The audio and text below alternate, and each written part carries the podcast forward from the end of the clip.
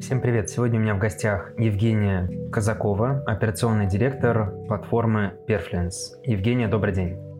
Всем привет! Рада здесь быть. Ну и давайте начнем с общего вопроса. Расскажите, пожалуйста, чем вы занимаетесь и что это вообще за платформа Perfluence? Мы технологичная платформа, которая глобально помогает а, блогерам и рекламодателям найти друг друга.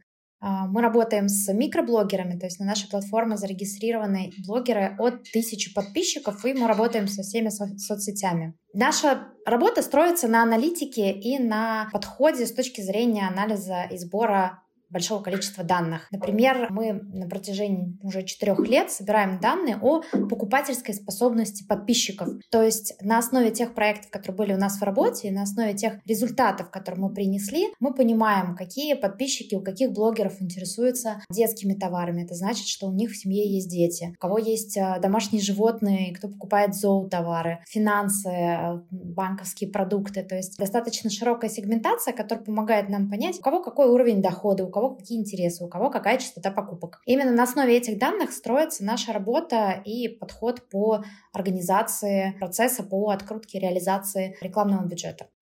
Что в 2023 году вообще значит понятие покупка рекламы у блогеров? Как это все выглядит? И для человека, который никогда с этим не работал, что ему нужно об этом понимать, чтобы просто понять, что это такое? В 2023 году абсолютно точно паттерны поведения будут немножко другими. Если вернуться немножко к истории, то в 2018-2019 году, когда инфлюенс-маркетинг только начинал свое развитие, были популярны такие форматы, как интеграция, покупка у блогеров личного мнения, экспертизы, обзоров. Ну, то есть какая-то медийная история, которая рассказывала о том, какой классный продукт и как он меняет жизнь пользователя к лучшему. После 2020 года мы, в общем-то, старались работать в этом направлении с 2019 года.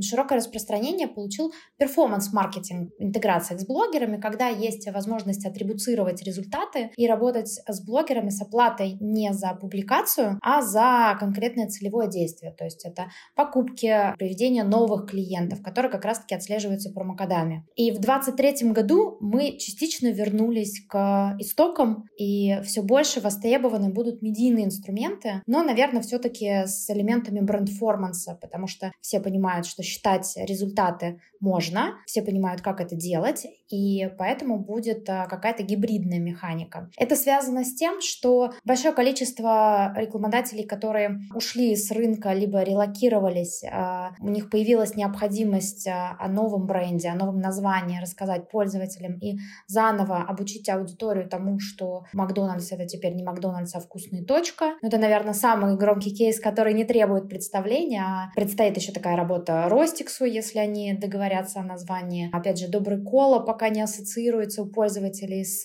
Кока-Колой. И это говорит о том, что интерес к рекламным, к охватным рекламным кампаниям у рекламодателей будет. Ну и, конечно же, новые русские бренды, которые активно сейчас завоевывают пространство. Наверное, один из самых ярких, который я могу назвать, это Леката. И инфлюенс-маркетинг помогает быстрее завоевать сердца людей, потому что это доверительное отношение блогера и подписчика. И подписчик гораздо быстрее воспринимает рекомендации от э, блогера, нежели прямую рекламу, в каком объеме он ее не видел. Если мы берем два направления, бренд-маркетинг и перформанс-маркетинг, они активно реализованы уже в рекламе блогеров, в чем же их ключевое отличие именно в подходе? Наверное, все-таки ключевое отличие заключается в том, что при закупке бренд-форманс рекламы показатели результативности косвенные и уделяется внимание такому показателю, как ассоциированные конверсии. В перформанс-маркетинге ассоциированные конверсии не играют роли, и оплата идет исключительно за совершенное действие, которое отбилось э, в CRM у клиента. То есть это чеки с покупками, это какие-то экономически выгодные для бизнеса целевые действия. Бренд форматс — это промежуточный, то есть это такая, это синергия из эффективности и высокого охвата, когда мы можем выйти на более высокий уровень воронки и поработать с аудиторией в контексте сбора там лидов и какой-то дополнительной информации для того, чтобы в дальнейшем эту аудиторию проработать уже силами бренда. Вы сказали, что один из трендов, который у нас был в 2022 году и который приходит в 2023, это охватная реклама. Ее станет больше, потому что у нас многие бренды, так скажем, меняются, рынок где-то становится более свободным и приходят новые игроки. Помимо этого, так скажем, тренда, что вы еще можете отметить? Что менялось в течение года и что к нам приходит сейчас в 2023? Я вижу достаточно большой кросс в сторону синергии и кросспрома. Блогеры стали объединяться, потому что есть необходимость в наращивании аудитории, нет инструментов, которые позволяют это делать. Бренды стали объединяться, потому что это позволяет банально разделять расходы на продвижение. Для пользователя такая синергия несет а, в два раза больше выгоды. Поэтому, наверное, основной тренд — это на какие-то коллаборации, на совместные рекламные кампании, на совместные предложения предложения на акции и кросспрома. Если мы берем бюджетную историю, то как сильно здесь что-то поменялось? Бренды стали тратить меньше, больше, либо ушли все маленькие игроки, остались большие. Что здесь можете отметить из интересного? Мне кажется, глобально изменений не произошло. Конечно, бренды стали тратить осознаннее. Еще в феврале-марте, ну, в марте и апреле месяца 2022 года достаточно большой объем бюджетов был заморожен, но это касалось в основном бюджетов медийного характера, потому что перформанс-реклама, которая генерит выручку для любого бизнеса, она продолжала работать, и у нас есть кейсы, когда, например, финансовый сектор он не просто продолжал работать в период, когда все остальные рекламодатели заморозили или притормозили уровень активности в, в инфопространстве, но э, при этом другие бренды, которые развивались в этом направлении, ну, то есть, опять же, как я сказала, финансовый сектор, они не просто оставались в повестке, но они и выросли. Это говорит о том, что покупательская способность, она действительно немножко поменялась, корзины стали у пользователей поменьше, чеки стали пониже, но потребность в товарах и услугах она никуда не ушла. И это очень хорошо заметно на периоде распродаж в ноябре и декабре, исторический период, который связан с покупкой подарков. И мы увидели небывалый рост, который говорит о том, что пользователи по-прежнему хотят а, обладать какими-то товарами и услугами, просто сейчас больше времени им необходимо для того, чтобы принять решение. А это значит, что брендам нужно чаще коммуницировать с пользователем, чаще напоминать о себе. Конечно же, распродажи, скидки и какая-то экономия стала стала триггером, который действительно может аудиторию заставить принять решение прямо здесь и сейчас. Но это те изменения, с которыми мы сможем жить, потому что самое главное это то, что потребность в товарах и услугах остается. Это именно то, что драйвит экономику. Пока люди будут хотеть а, ездить в путешествия и обладать какими-то классными гаджетами новыми и а, есть вкусную еду, рынок будет развиваться. Это касается не только рекламы. Если мы говорим про вас как платформу, которая помогает непосредственно с этим процессом покупки рекламы, чему вас научил 2022 год и как подменялся подход именно не у вас, не у компании, не тренды рынка, а именно про вашу структуру? У нас прошлый год абсолютно точно был годом диверсификации. Если в предыдущие периоды львиную долю работы мы проводили в соцсети, которая сейчас запрещена, то э, порядка 60%, мне кажется, оборот у нас достигал за счет этой соцсети. То есть э, это говорит и о количестве блогеров, которые с нами работала, и о запросах рекламодателей, которые мы обрабатывали, и о выручке, которую мы генерили. В прошлом году, в 2022 э, нам пришлось сосредоточиться на развитии блогеров в других соцсетях и диверсифицировать риски и учиться работать с другими соцсетями. У нас э, в пуле блогеров появились блогеры из Тенчата, из Пинтереста, из э, Рутюба, из Яруса, из э, Япи, Лайки. Да, доля таких блогеров сейчас в нашем пуле небольшая, меньше 1%, но тем не менее палитра красок стала очень широкая. Если раньше все ограничивалось двумя-тремя соцсетями, это Telegram и ВК, помимо запрещенной, то сейчас бренды э, готовы тестировать э, блогеров из других соцсетей и э, что самое главное, у нас есть блогеры в других соцсетях, которые показывают крутые результаты. Наверное, самым стабильным кейсом оказался кейс Ютуба и Одноклассников, где на протяжении всего периода на нашей платформе работали классные блогеры, какое-то небольшое количество, они немножко приросли, но они по-прежнему работают и показывают высокую результативность. Второй момент, к которому мы адаптировались, это контент. В 2022 году был сумасшедший тренд на вертикальные видео короткие. Это, в общем-то, диктовали, э, этот тренд диктовали соцсети, ВК-клипы, YouTube Shorts, Reels. Опять же, никто не списывает со счетов, потому что для тех блогеров, кто остался в запрещенной соцсети, это очень крутая возможность увеличения объема подписчиков. А, вот, наверное, это два основных э, изменения, над которыми мы работали в прошлом году.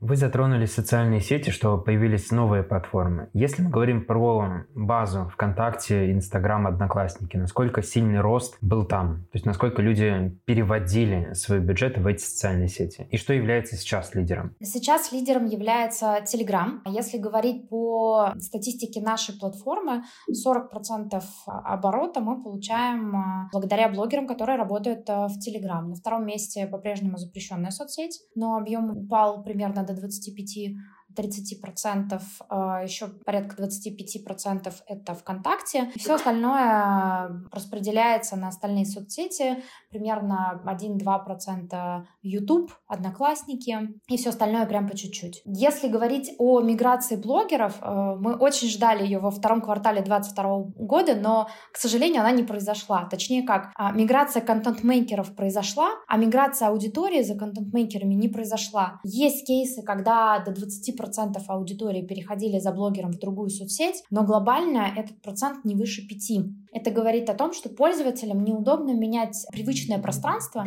даже если контент от блогера ему очень нравится. И у нас были истории, когда блогерам писали подписчики спустя полгода после блокировки э, запрещенной сети о том, что я вернулся, я так соскучился, мне так не хватало ваших публикаций, и я вот разобрался, как работать с VPN, и буду теперь с вами, я очень рад, что я вернулся. И было много подобных сообщений, которые мы фиксировали, о которых нам рассказывали блогеры. Это говорит о том, что э, потребитель, да, тоже стал искать какие-то новые соцсети и новые блоги, но глобально контент-мейкерам пришлось заново выстраивать э, свои блоги, свои аккаунты, собирать аудиторию в новых социальных сетях. Да, не у всех это получилось, да, все стараются работать в этом направлении, и, конечно же, объем новых подписчиков невозможно сравнить с теми объемами, которые были в тех соцсетях, в которых привыкли работать э, блогеры. Но, знаете, мне кажется, это только начало, потому что, например, наша статистика говорит, что монетизация небольшого блога в Телеграме зачастую вполне соотносима с монетизацией блогов запрещенной соцсети, несмотря на то, что объем подписчиков там в десятки раз больше.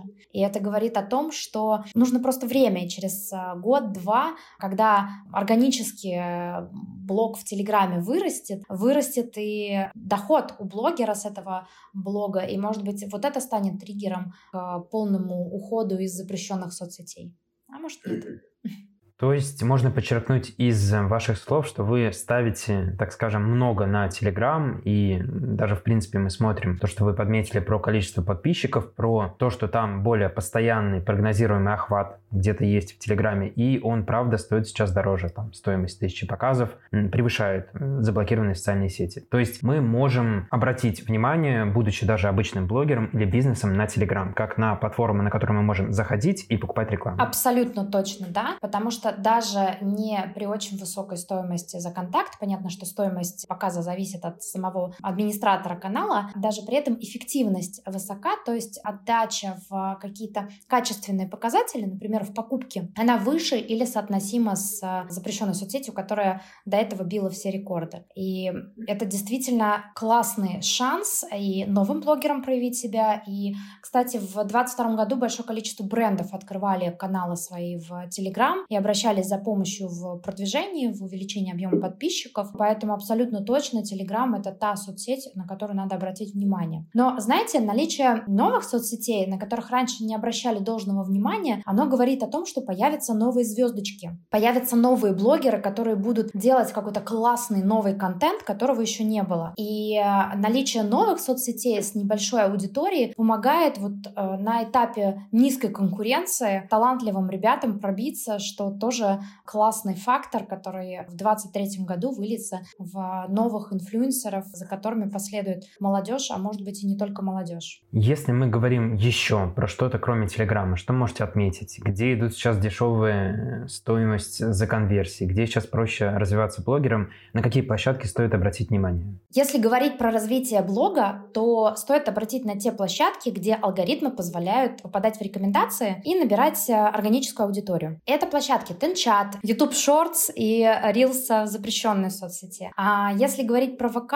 то это клипы. К сожалению, пока только клипы дают возможность а, набрать а, органическую аудиторию в соцсети ВК, но мне кажется, это временное решение, и буквально там через квартал появятся какие-то другие форматы, которые позволят блогерам набирать большое количество аудитории. Но абсолютно точно нужно смотреть. Сейчас нет понимания о том, какая соцсеть в концу 2023 года будет в топе. И мы находимся в ситуации, когда рынок очень подвижный, все время появляются какие-то новые игроки, которые выходят с крутыми фичами и сервисами, которые интересуют пользователей. И вопрос только в том, что останется на долгий период и что зацепит людей. Кажется, что это вряд ли будет аналог запрещенной соцсети, потому что формат такого контента аудитории уже понятен. И нужно что-то новое для того, чтобы аудиторию оживить. К сожалению, ТикТок, или к счастью, неважно, в общем, ТикТок ушел из российского рынка, хотя это точно та соцсеть, которая могла бы перетянуть на себя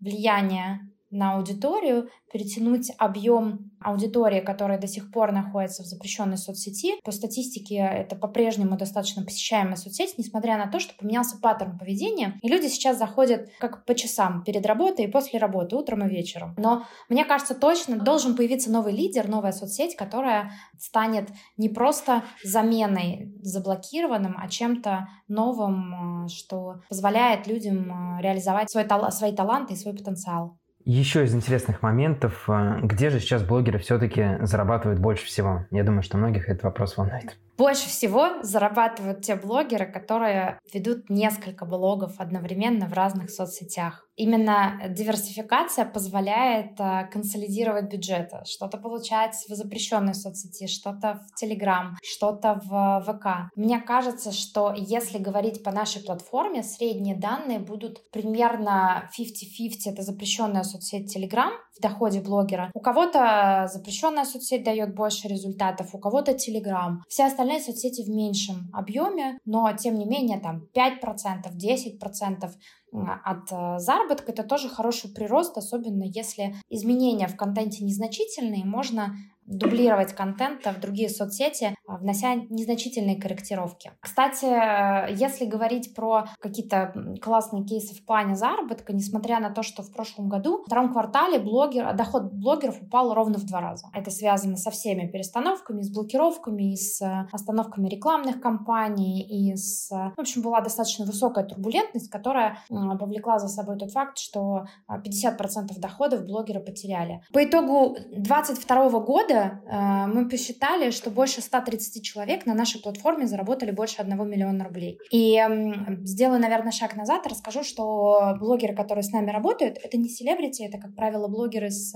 небольшой аудиторией в 15 тысяч, в среднем 15 тысяч подписчиков. От тысячи, как мы уже говорили, да, можно зарегистрироваться. Подписчиков может быть там и миллион, но это не какие-то медийные личности, которые дополнительно зарабатывают за счет да, актерских контрактов, музыкальных контрактов. И это обычные мамы из Чертанова, строители из Рязани, которые рассказывают о том, что им нравится, о том, в чем они разбираются. И именно таким людям мы помогаем а, зарабатывать а, дополнительные деньги и улучшать качество их жизни. Соответственно, 130 человек заработали больше миллиона, несколько блогеров заработали порядка 40 миллионов. Это говорит о том, что а, действительно качественный контент, большое количество аккаунтов в разных соцсетях и доверие аудитории может помогать зарабатывать большое количество денег. Если можете, то что за ниша, что за блогер хотя бы примерно зарабатывает по 40 миллионов рублей в год? Примерно. А, это блоги семейной аудитории, э, направленные на покупательскую способность, э, на, на траты с умом, на покупки с умом.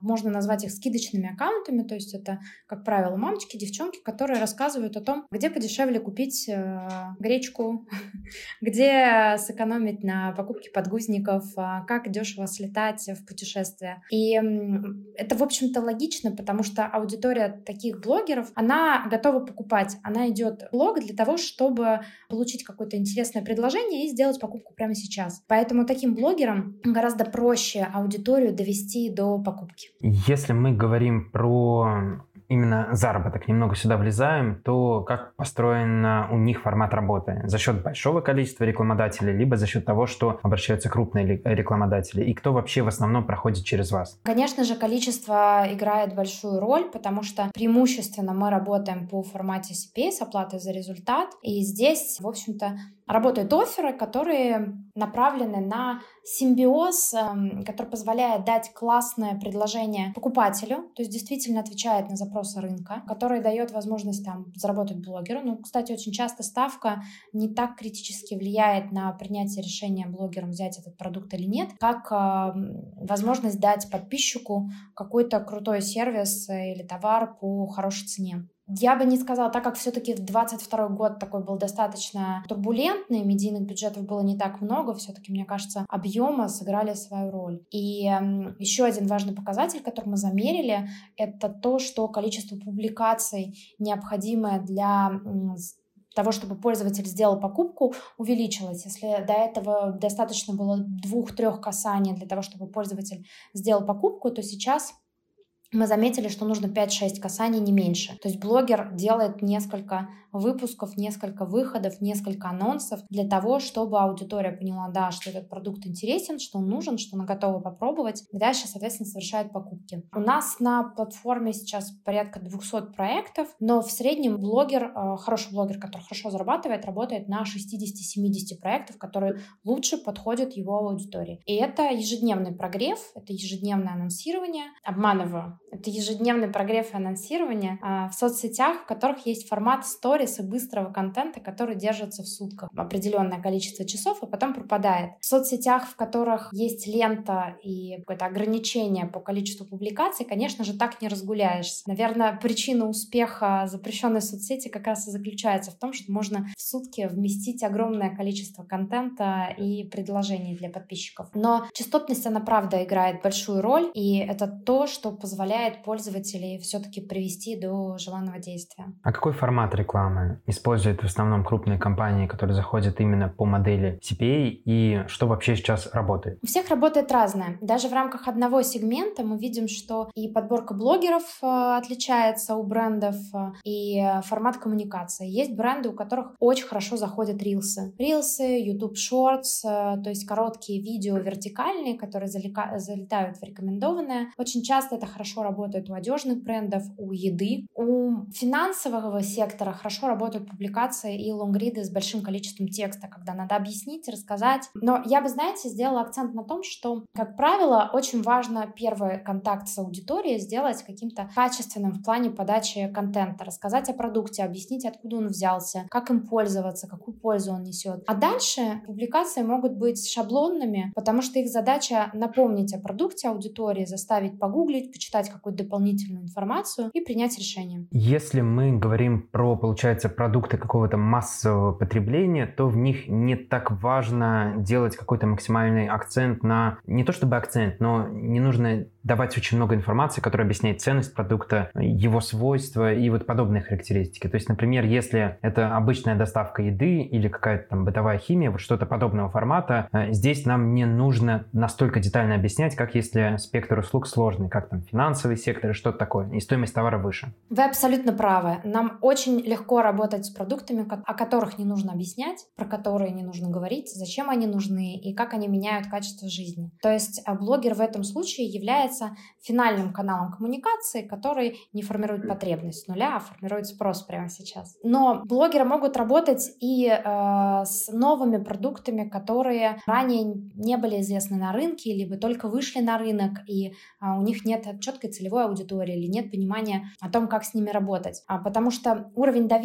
подписчиков к блогеру, он запредельно высокий. И качество отклика аудитории от блогера, она гораздо выше, чем с любых других рекламных носителей. Да, здесь невозможно сразу идти по модели cost per action с оплатой за результат, потому что продукт для пользователя непонятен. И очень важно вот эти первые публикации о том, что это за продукт и какой он, сделать совместно с блогерами, с э, оплатой не за результаты, а за интеграцию, для того, чтобы объяснить покупателям, в чем ценность предложения. Но э, при таком подходе можно в дальнейшем переходить на CPA-модель, и мы называем это гибридной моделью, когда блогеру оплачивается несколько публикаций, которые он делает про продукт, с обзором продукта, с техническими характеристиками, с тем, как пользоваться этим продуктом, а потом уже идет оплата за результат э, с простыми макетами, которые как раз-таки призваны просто напомнить пользователям о том, что такой продукт есть. Концентрация в соцсетях, да вообще концентрация у людей очень низкая, а в соцсетях она еще ниже, потому что пользователь приходит отдохнуть, полистать ленту, почитать какие-то новости, и он не всегда готов прямо сейчас совершить покупку. Поэтому, чтобы он не забыл о нашем продукте, нужно обязательно напомнить ему еще раз. Угу. Вы затронули очень важную, так скажем, фазу, это последнюю фазу, когда мы принуждаем, просим э, человека, чтобы он уже перешел и купил. Какие call to action и что вообще сейчас работает лучше всего? То есть вот именно последним этапом, когда человеку все понятно, нужно купить. Как сделать так, чтобы он купил и перешел? Call to action обязательно должен быть привязан к частотности постинга. Если мы даем call to action на первой публикации, скорее всего, результата не произойдет. Но, как правило, использование любого call to action лучше, чем его отсутствие. Практика показывает, что 50% пользователей понимают, что от них хотят, когда есть call to action. А без call to action не понимает никто. Поэтому нужно четко дать понять пользователю, что от него требуется в следующем шаге. Если у нас есть какие-то сложные механики, мы прям подробно пишем о том, что нужно запомнить промокод или сделать скриншот, перейти на сайт, пройти регистрационную форму из 8 полей, ввести промокод и дождаться, пока с тобой свяжется оператор, например. То есть наша команда перед тем, как э, взять офер в работу, проходит весь этот путь для того, чтобы понятным языком объяснить пользователю, что ему нужно сделать. Это увеличивает конверсию не меньше, чем на 30%. Мы, в общем-то, это замеряли. Что еще из каких-то тонкостей, особенностей, секретов можете подметить? Именно э, касательно call to action и вот этого процесса ведения клиента, когда он, так скажем, попадает вот в эту воронку с блогером и дальше идет по ней, чтобы он совершил финальное действие. Во-первых, мы поняли, что не работает трекинг по UTM-меткам, потому что 70% результатов э, приходит через органику. Люди просто переходят на сайт тогда, когда им удобно. Если это новый продукт, то они гуглят, получая дополнительную информацию. И UTM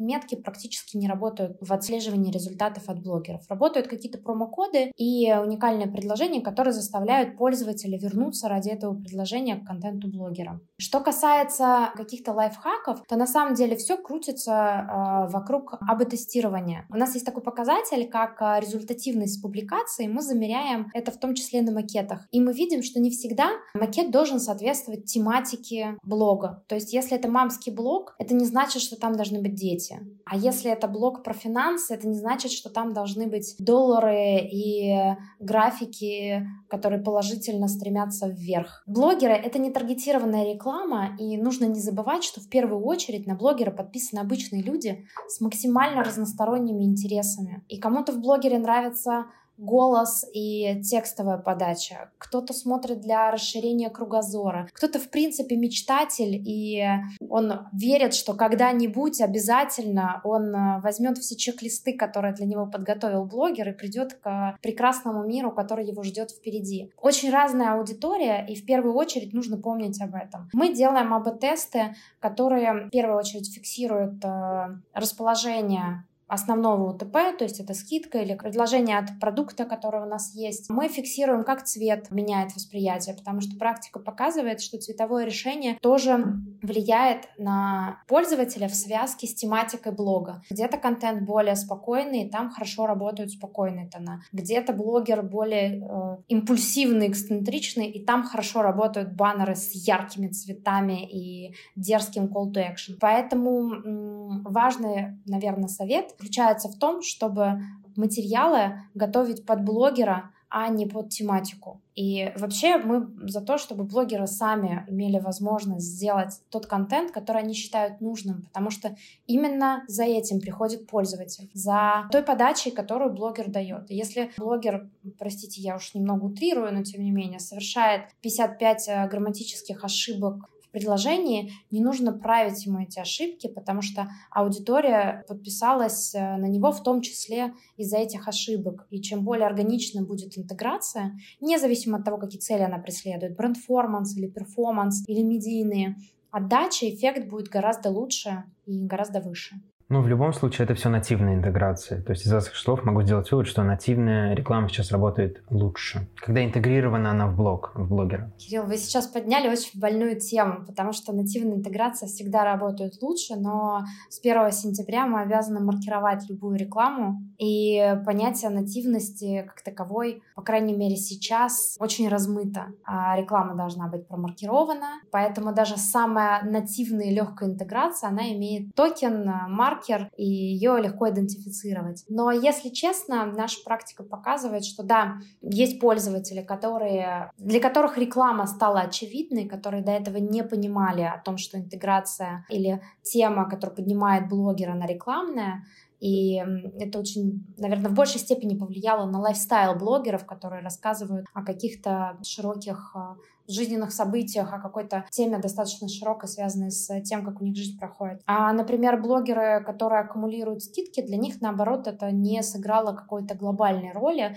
просто потому что они всегда рассказывали о разных предложениях, и тот факт, что сейчас какие-то предложения стали рекламными, аудитории не так важно это. То есть ценность контента, она не ушла. Поэтому, да, конечно, нативная реклама работает лучше, но будет ли у нас такое понятие в 2023 году, пока сказать сложно. Мы очень надеемся, что ФАС и РКН внесут какие-то дополнения в закон о рекламе, которые позволят выделить такой формат рекламы и вернуть вот эту самую ценную, а, что было в инфлюенс-маркетинге, да, ценность личной рекомендации. Но пока все, что у нас есть, это надежды и запрос в космос. Насколько сильно на вас повлиял новый закон ФЗ о рекламе? Давайте, да, напомните, пожалуйста, тем, кто не знает, что это такое и почему оно должно быть исполнено. С 1 сентября вышло, вышли поправки в законодательство, которые, по которым необходимо маркировать всю рекламу, отчитываться по ней, получать предварительно, ну, то есть согласовывать материалы с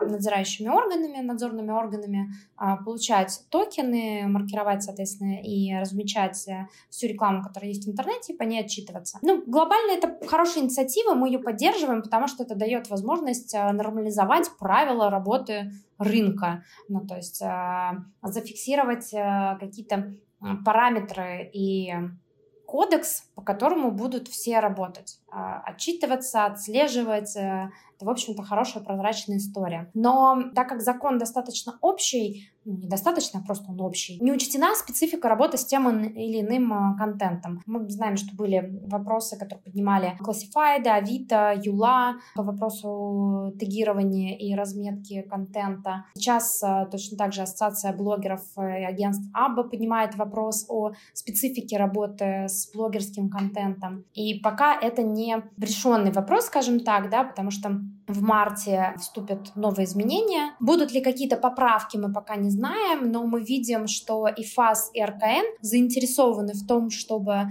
сделать процессы прозрачными и понятными, что самое главное, они открыты к диалогу с рынком, и у нас есть возможность действительно грамотно выстроить все эти процессы. Как маркировка отразилась на рекламодателях? Которые приходят, дают вам бюджет, хотят разместить рекламу. Реклама стала работать чуть хуже либо она за счет вот этой маркировки увеличила свою стоимость, потому что появляются дополнительные этапы, или еще что-то? Для рекламодателей глобально ничего не поменялось. А нагрузка упала на рекламное агентство, на площадки, которые несут дополнительные расходы, связанные с оплатой сервисов ОРД по загрузке материалов, по отчетности. Соответственно, расходы на дополнительный штат сотрудников, который должен осуществлять эту функцию, либо перепрофилирование а, текущих сотрудников, и сложности технического характера, связанные с организацией процессов по подготовке материалов и согласованию этих материалов с контролирующими органами и отчетности. Для нас эта задача оказалась не самой сложной, просто потому что мы исторически собирали скриншот размещений, и у нас есть всегда была эта база. Мы всегда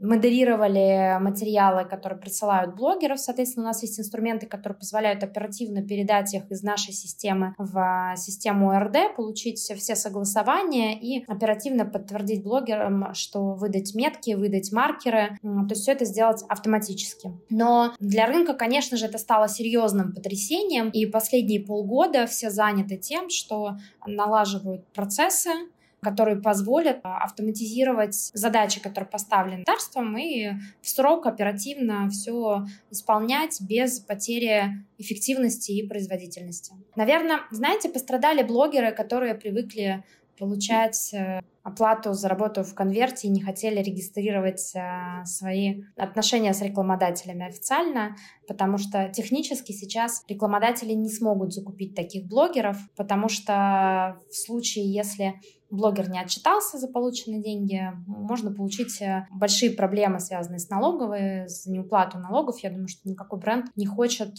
быть замешанным в скандале по неуплате налогов. Поэтому для блогеров, которые не имеют ни ИП, ни статуса самозанятой, это станет э, серьезной проблемой. А если мы говорим про бренды, то есть если бренд закупил рекламу, перевел деньги и, соответственно, не промаркировал рекламу, то сейчас, как я понимаю, каких-то штрафов нет за это. Мы ждем марта. Либо уже что-то введено по этому поводу. Сейчас все равно необходимо маркировать рекламу, но процесс выдачи токена, то есть уникального цифробуквенного токена, который тегирует рекламный контент, это пока не реализовано в полной мере. Из-за отсутствия токена штрафов не будет. А маркировка работает в полную силу с сентября, то есть все рекламодатели маркируют контент. А что будет в случае, если кто-то там вот какой-то, например, маленький магазинчик, маленький проект закупил рекламу и не промарковал, не сделал маркировку на ней? С этим вопросом будет будет разбираться ФАС и РКН. Вопрос, можно ли будет отследить это и как это будет э, делать контролирующие органы, я, к сожалению, не могу сказать. Наверное, у них есть какие-то решения, которые позволят им. Если говорить о том, будет ли какая-то часть э, рекламы, которая уйдет в серую зону, наверное, будет, но это будет касаться как раз-таки тех э, бизнесов, которые маленькие, которые сами по себе, которые не масштабируются. Потому что если говорить о глобальном рынке, о рекламных агентствах, о платформах, о больших блогеров, для которых реклама — это основной э, источник дохода, источник заработка, то, конечно же, здесь э, все будут играть по правилам, и маловероятно, что будут готовы рисковать репутацией и заработком ради каких-то небольших э, компаний с непонятной выгодой. То есть э, здесь все-таки я думаю, что мы ждем марта и ждем поправок, то есть либо ужесточение, либо где-то будет какое-то смягчение. Какие вообще у вас мысли, что вы думаете по этому поводу? Что будет? Вряд ли будет ужесточение. Поправки — это скорее наша надежда и ожидание, что ФАС и РКН пойдут навстречу и примут во внимание специфику работы у блогеров. Но будут ли поправки, пока сказать сложно. Мы точно ждем марта, когда уже окончательно должны заработать э, все УРД в полной мере и обеспечить работу на том уровне, на котором это планировалось. В случае, если это будет невозможно, мы надеемся, что будет какая-то еще отсрочка, потому что самая важная задача — это наладить процессы таким образом, чтобы все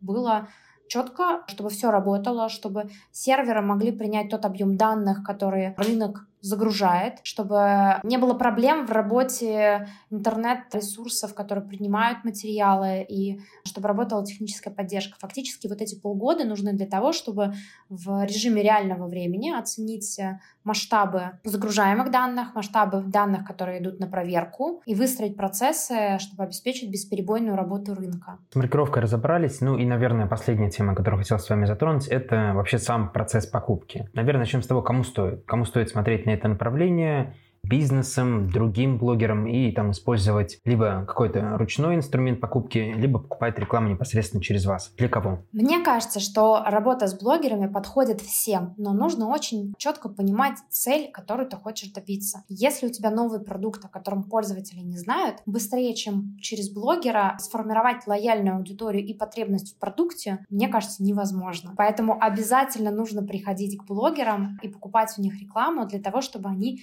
а, знания о бренде, потребность в этом бренде и помогали продвигать его позиционирование. Но невозможно это делать с оплатой за результат. Ну, то есть нужно понимать, что если нужно рассказать о продукте, то блогеру нужно платить за то, что он сформирует э, знания об этом продукте. Если продукт уже понятен и его надо продать, то здесь можно говорить с блогерами о том, чтобы компенсировать им расходы на участие в проекте за счет оплаты тех результатов, которые блогер принесет. Но опять же, смотрите, если мы говорим про продукт, продажи, то блогер не может продать товар, который не конкурентен на рынке. То есть если у нас есть три разных бренда, у которых примерно идентичные товары, и э, блогеру предлагают продать товар за по цене, которая в два раза выше чем условия другого бренда, это нереалистичная история, просто потому что пользователи всегда ищут лучшее предложение, и это нужно учитывать. Поэтому мне кажется, что и для увеличения объема подписчиков можно приходить к блогерам, потому что блогер, его рекомендация, она очень ценна аудитории, та аудитория, которая подписывается на канал, который блогер продвигает, она меньше подвержена отпискам, то есть а, аудитория более осознанно подписывается на канал, и там нет мотивированного трафика. Если мы говорим про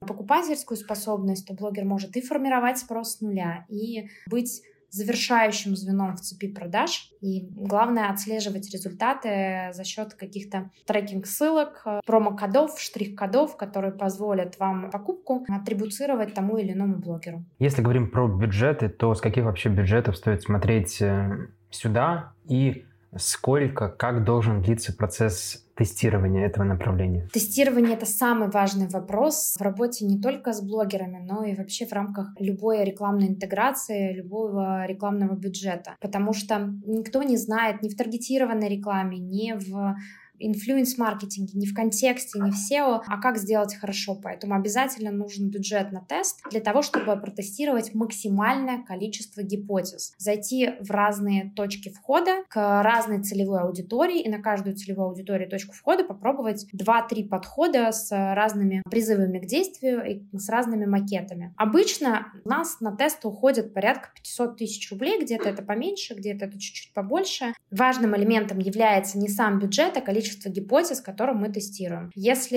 рекламодатель приходит с запросом на тест 10 разных блогеров, это неэффективная модель, и, как правило, мы стараемся объяснить, что для того, чтобы тесты были эффективными, нужно из каждой когорты брать по 5, по 7, а лучше 10 блогеров для того, чтобы оценить, что действительно не сработал сегмент, а не мы не попали в пользователя, в блогера или в целевую аудиторию. И самый важный момент, что блогер — это не таргетированная реклама. Если блогер рассказывает про маркетинг, про финансы или про грудное вскармливание, это не значит, что на него подписаны только те люди, которые занимаются финансами, маркетингом и кормят ребенка. Аудитория очень широкая, и это скорее плюс, чем минус, потому что блогер решает супер важную задачу с формированием спроса с нуля, с которой не справляются другие ресурсы. Если мы говорим про маленький бизнес, у которого нет там 500 тысяч, ну или чуть меньше, чуть больше на бюджет, у них условно есть 30-50 тысяч. Какую модель тестирования выбирать им? Им нужно сосредоточиться на подборе блогеров и внимательно посмотреть на аналитические данные, которые есть, э, предоставляет достаточно большое количество разных платформ, и LiveDune, и Yoloka, Telegram In. Ну, в общем, есть большое количество различных да. сервисов, которые позволяют посмотреть на статистику блогера, на его пользователей, на его подписчиков. И нужно очень внимательно подойти к подбору блогеров. А еще очень часто блогер уже является амбассадором вашего бренда. Договориться с таким блогером блогерам достаточно легко, особенно если это какой-то небольшой региональный бренд, который известен э, в небольшой локации. Сила блогеров еще и в том, что географическое покрытие у них гораздо более широкое, чем э, место пребывания. И поэтому качественный подход к подбору блогеров он отнимает время. Ну, то есть любые тесты, они либо затрачивают очень много времени, либо больше денег. И в случае, если денег нет, можно потратить время и очень внимательно под лупой посмотреть на статистику блогера, подобрать тех, кто действительно любит бренд, с ними будет проще договориться, потому что они и так работают с вашим брендом, им в кайф, они им пользуются, да, им в кайф про него будет рассказать. И начать э, работу с теми, кто действительно либо аккумулирует вашу целевую аудиторию, либо сам является амбассадором вашего бренда. Понятно. То есть, наверное, если мы говорим про небольшой малый бизнес с маленькими бюджетами, стоит начинать делать вручную с небольших бюджетов, с максимального анализа и с, естественно, тестирования. И здесь, наверное, нет смысла прибегать к услугам агентств, потому что агентства, как правило, помогают масштабировать какие-то гипотезы, а решить в ручном режиме эту задачу своими сотрудниками точно будет дешево. Но если бизнес большой, у него есть бюджеты, то, наверное, гораздо более эффективно работать через какие-то агентства, чтобы просто бюджет расходовался эффективнее, результаты были лучше. Конечно, во-первых, уже есть накопленная статистика, во-вторых, есть возможность сразу большими мазками посмотреть, а как себя ведут различные соцсети, посмотреть, а как себя ведут э, различные тематики блогеров. И, конечно, одно дело, когда мы говорим о запуске там, одного, двух, трех блогеров, которых мы скрупулезно подбирали, а другое дело, когда мы говорим о тесте 300, 500, 600 блогеров для того, чтобы оценить емкость того или иного сегмента. Поэтому для масштабирования проектов, конечно же, без агентства не обойтись. И мне нравится, что сейчас агентства, которые представлены на рынке, большое количество, это не только мы, это агентства, которые закрывают разные потребности, WildGem, Didino, Hello Blogger, Blacklight. Бесконечно могу перечислять талантливых ребят, которые занимаются в этой сфере. И что самое главное, они предоставляют не просто решают вопрос закупки блогеров, но и предоставляют очень серьезную экспертизу. Это говорит о том, что агентства э, учат сотрудников правильно работать э, с блогерами, подходят э, к вопросу с точки зрения маркетинга, и решают вопросы не только для рекламодателей, но и для самих блогеров, что позволяет создать синергию, симбиоз в таком сотрудничестве. Это значит, что обращаясь в агентстве, вы можете быть уверены, что блогеры вас не подведут, что с ними есть какие-то договоренности, что они лояльны к тем запросам, с которыми к ним приходит агентство. Они будут помогать э, в достижении цели, неважно, это тестирование гипотезы или уже масштабирование проекта. Они будут стараться отстаивать э, ваши интересы в комментариях. И это уже наработанная партнерская база, то есть выработанные отношения, которые вы можете, конечно, построить сами, но вы должны понимать, что на это уйдут время и силы. Поэтому, если вы большой бизнес, бизнес, у которого есть бюджет, обязательно обращайтесь к агентствам. Можете перейти на сайт, мы оставим ссылочку и посмотреть на Perfluence. Если понравится, то, соответственно, воспользуйтесь услугами. На этом на сегодня все. Евгения, спасибо большое, что были сегодня с нами. Спасибо большое, Кирилл. Очень рада. А, приятно познакомиться.